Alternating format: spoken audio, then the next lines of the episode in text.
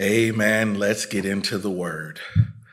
Uh, today's message is going to come from the gospel according to Luke, the 24th chapter.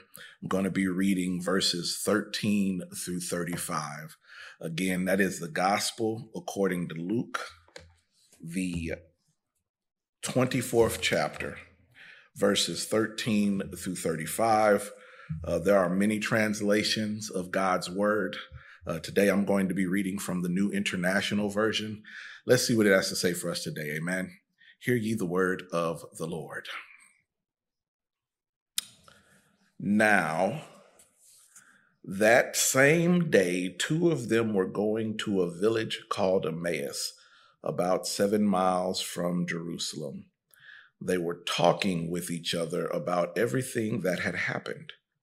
As they talked and discussed, these things with each other, Jesus himself came up and walked along with them, but they were kept from recognizing him.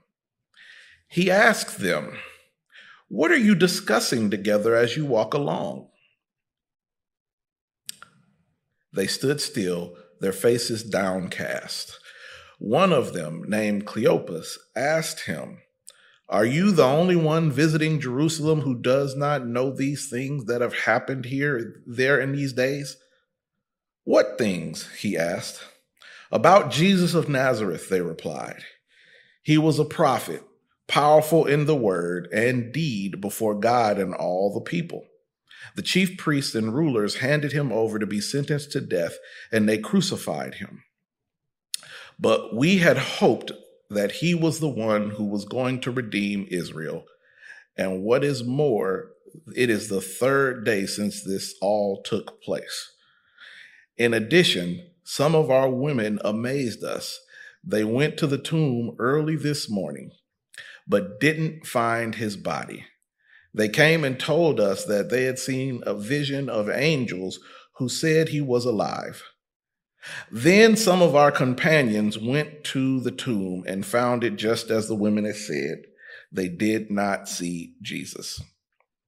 He said to them, How foolish you are, and how slow to believe all the prophets have spoken. Did not the Messiah have to suffer these things and then enter his glory?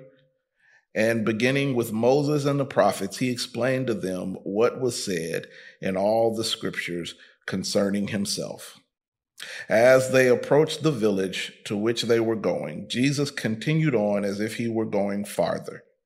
But they urged him strongly, Stay with us, for it is nearly evening. The day is almost over. So he went in to stay with them. When he was at the table with them, he took bread, gave thanks, broke it, and began to give it to them.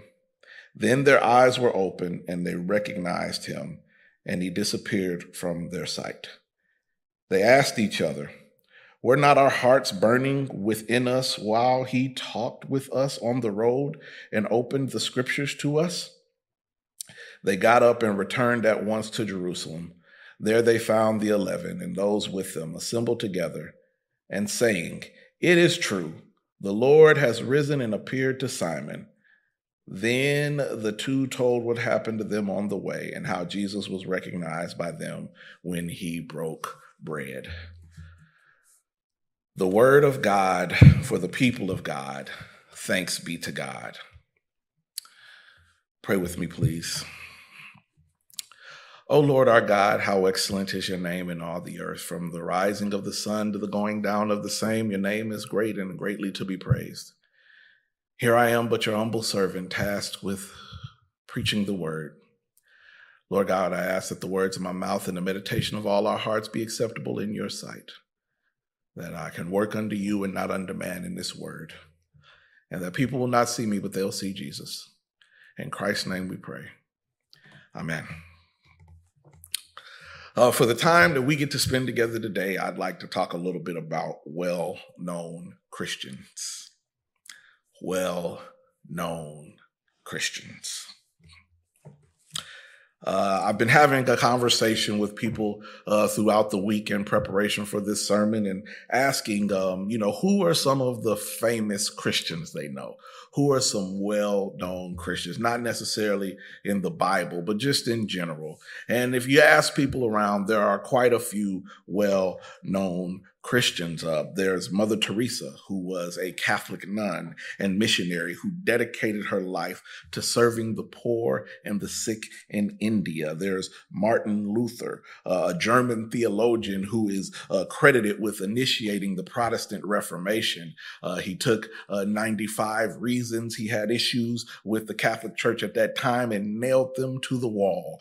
And, and we have the, the Lutheran denomination that descends from that. Uh, more recently, there are people like Billy Graham, who was a uh, an American evangelist uh, who preached to millions of people around the world and and was considered at one point one of the most influential Christian leaders in the 21st century. Uh, there is a C.S. Lewis who is uh, a well-known uh, British author and, and theologian, and he wrote uh, many books, uh, including Mere Christianity and uh, the Chronicles of Narnia.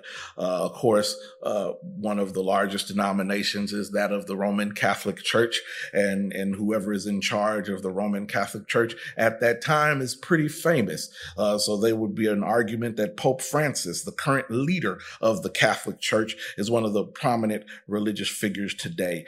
Um, uh, there's, uh, you know, I, I can't go too many places without somebody have not uh, having on their bookshelf or have read The Purpose Driven Life uh, by Rick Warren. So one could argue that that American pastor and author who founded Saddleback Church and wrote the books, uh, the best selling book, Purpose Driven Life is not a well known Christian. And of course, since we are uh, in the Wesleyan stream, the Wesleyan denomination, of course, we, we would be remiss if we didn't mention somebody like John Wesley, uh, who is the 18th century century English Anglican preacher who uh, helped to found the Methodist movement, uh, which has gotten many streams of, of Methodism uh, that uh, are, are, are connected to it.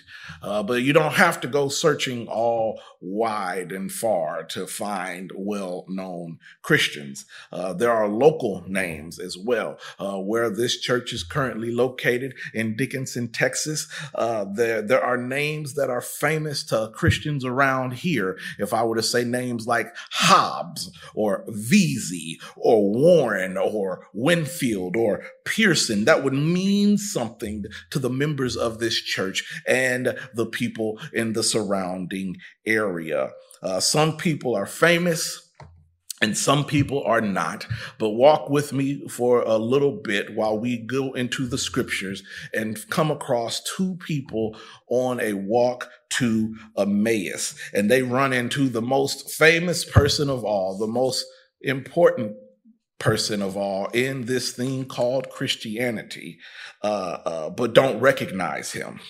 Uh, the walk to Emmaus is interesting because it's only in the gospel according to Luke. Uh, the, the passage about the walk to Emmaus is not in the gospel according to Matthew, Mark, or John, only in Luke. And it's about a walk that uh, the uh, a named disciple by the name of Cleopas and a, another named, unnamed disciple rather, are doing that. And, and, and Jesus meets his followers as they are on the way to a small village from Jerusalem. It is not a short walk. Uh, so it's not a short talk. They are walking and talking, and you'll see in the text. And uh, we don't know exactly where Emmaus is, and there's some some debate on the translation. Uh, the, the the verse that says uh, seven miles. Uh, um, could be translated to actually mean 20 miles, the Greek word that they use for that. So we know it's anywhere from seven miles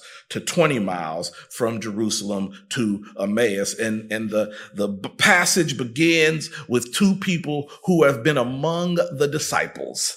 And, and, and the disciples were looking for Jesus at the empty tomb. Now, we don't know why they're going back to Emmaus. Perhaps it's their hometown. Perhaps they have some business they have to do there. Uh, but the, the, the interesting thing about me is that the movement toward Emmaus uh, is probably not as significant as the movement away from Jerusalem. In Jerusalem, they watched uh, their leader, their savior, their Messiah get crucified and killed like a common criminal, and they have left. They have walked away from a bad situation. Uh, the text even says that they are downcast when they are asked about it, uh, but they are going from Emmaus, or they are going from Jerusalem rather to Emmaus. And, and while they are on this walk, uh, to Emmaus, uh, they have a reunion with Jesus. They have a reunion with Jesus. The two believers are joined by the risen Savior, and, they have a discussion about the crucifixion. But even though they are having a discussion about the crucifixion, they are in darkness. Uh, neither disciple recognizes Christ Jesus when he comes uh, I would submit to you that they probably did not recognize him because he was out of context. Let the church say context. Uh, put context in the comments. Um, a couple of years ago, I got really sick. I had to have multiple surgeries. I had a post operative infection. I had a bag connected to me for quite some time. I, I, praise God for the healing. I praise God for the recovery. But I bring that up because I went to a hospital on multiple occasions in order to have the tests and the surgeries and had to stay in the hospital for multiple procedures. And this happened to be a hospital that my wife used to serve at as chaplain. Now, uh, my wife had worked there for an entire year as chaplain before she got appointed to another church. But when she went back there, uh, a lot of the employees did not recognize her. She had to remind them who she was because they would be shocked at the specificity in her questions. They would be shocked when she knew that when this person was coming in, that this was what was going to happen. And that if this person came to check on me that had this job, they were almost ready to discharge me. And, and, and then she said, they're going to be asking you these kinds of questions. And the people got shocked at the questions because they didn't recognize her her because she had not worked there in a while and she was out of context. They were used to her being in a suit with a Methodist hospital chaplain badge and maybe sometimes even wearing a clergy shirt. And so when she shows up at the place and she's wearing whatever she put on because we had to go to the hospital, they didn't recognize her. And so they didn't recognize, just like they didn't recognize my wife at the hospital, they may not have recognized Jesus walking on the road to Emmaus. But they have this, this, this reunion with Jesus, and that reunion is followed by a request. Uh, the request Jesus wants to know why they are so sad they thought that they had a, a savior that was going to save them militaristically from the oppression that the Roman government was going to, that was putting on them. They thought that everything was going to go the way they planned it. But can I tell you, everything will not go the way you planned it. If you just keep on saying good morning, if you just keep on getting up in the morning, sooner or later, you're going to come across something that does not go the way you want it to. But but you still have to keep putting one foot in front of the other. You still have to keep saying, for God I live and for God I die. You still have to keep pressing forward, but it's okay to be sad. Just don't stay there. And so they tell them, they, the, the people, Cleophas and uh, the unnamed disciple tell the Messiah their problem. This crucifixion has dashed their hopes and dreams, and, and perhaps they don't know or they, they think it, it, it might be that Jesus is not the Messiah. They didn't expect their Messiah to be crucified like a common criminal. And they tell them their problem. And then they also not only have this problem that their Savior, the one they thought was going to deliver them, was crucified, uh, but they also have a puzzle. Uh, the women the women went to the tomb and found it empty and, and, and we're told by two angels that he is not here, he has risen. So they are talking about their problems, and on top of the problems, they're puzzled. I, I, confess to you that I, I, I can sympathize with Cleopas and this unnamed disciple because I can deal with problems as long as I have a plan on what to deal with it. If you if you tell me that something costs too much, I need to know exactly how much it costs so I can put together a plan to get it. If you can put all the problems in front of me, or as one of my old bosses, you say, I'm gonna just tell you the truth and let you deal with it. If you put it in front of me, I'll at least be able to see how I can break it down to bite size but if you have the Messiah crucified like a common criminal and now his, his body is not even in the tomb, I don't know what I'm going to do. And so uh, they put in their reply, and their reply is met with the rebuke.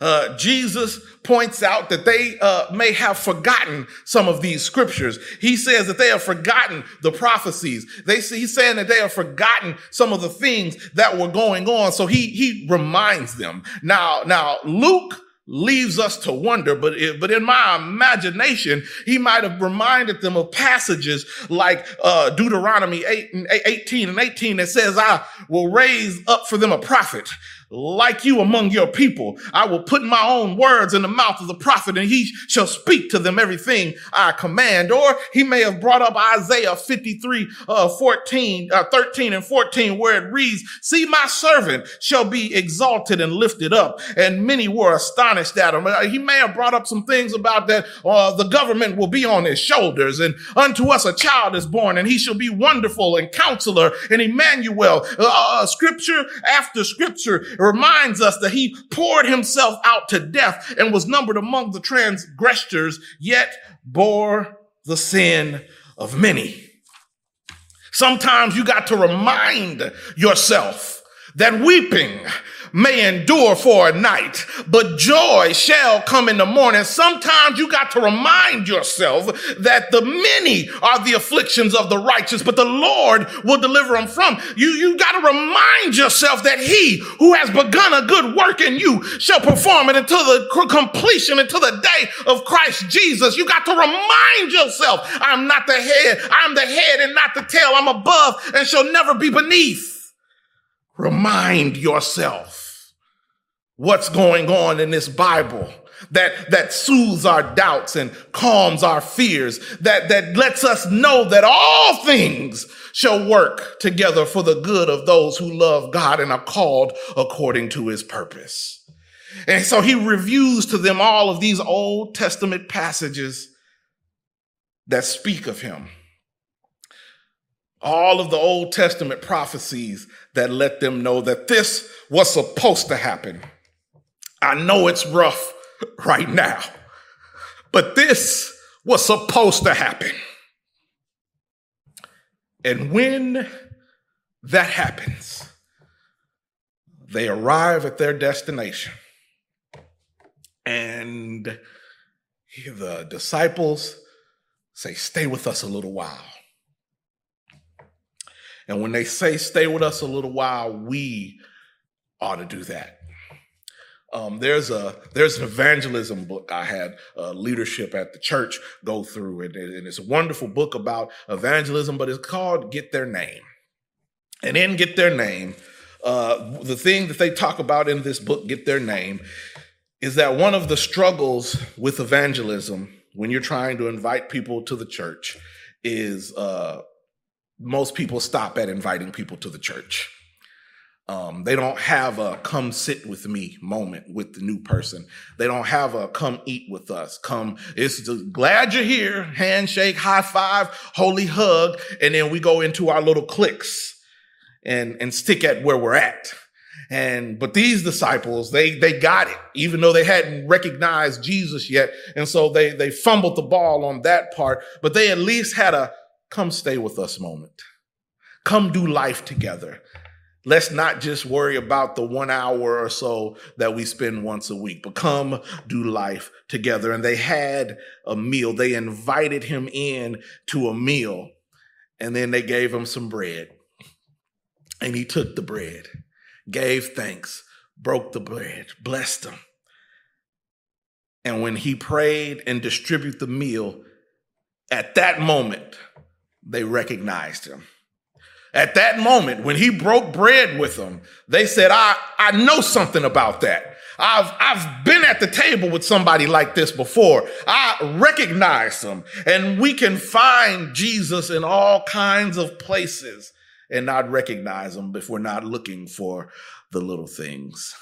Jesus lives and abides with us and can be found in us, but not just us and not just in this building.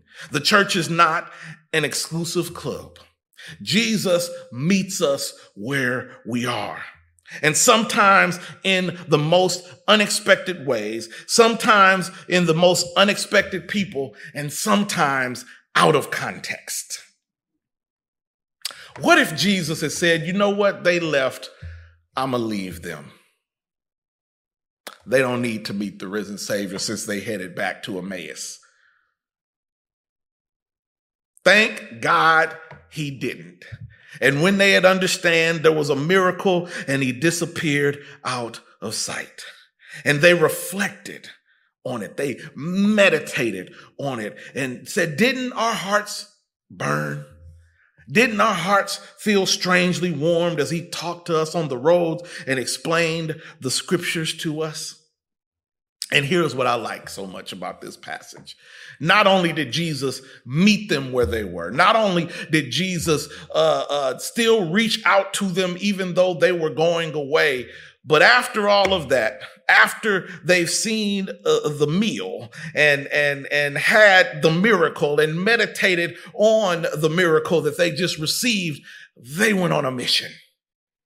The two disciples now returned to Jerusalem and report all of what they heard to the apostles. See, when you come in contact with Jesus, you're not supposed to keep it to yourself. When you've seen the risen Savior, you're not supposed to just sit on it and pretend like, oh, well, that was great and go on about your business. No, no, no. You've got to tell somebody this joy that you have. You cannot keep it to yourself. And just like they did on the walk to Emmaus, they went and told somebody about it. We ought to be able to tell somebody about Jesus. We ought to be able to tell somebody about this risen Savior and the pardoning of our sins, the one that walks with us and, and talks with us and tells us that he loves us. And the joy that we share when we tarry there in those things is a joy that other people can know. We just have to be willing to share it with them. In the name of the Father, the Son, and the Holy Spirit, the doors of the church are open and we invite you to come. Pray with me, please. Oh Lord our God, we love you, we honor you, we praise your holy name. We thank you for every good and perfect gift that comes from above. We thank you for this word, for those who heard it and those who will hear it later, that they'll ask, if they don't know Christ and the pardon of their sins, what must I do to become saved? Lord God, let your holy work do it, do let your Holy Spirit do its holy work in your holy people of your holy church through your holy kingdom. In Christ's name we pray. Amen. Thank you so much for watching this video. Please be sure to like, comment, subscribe, and share.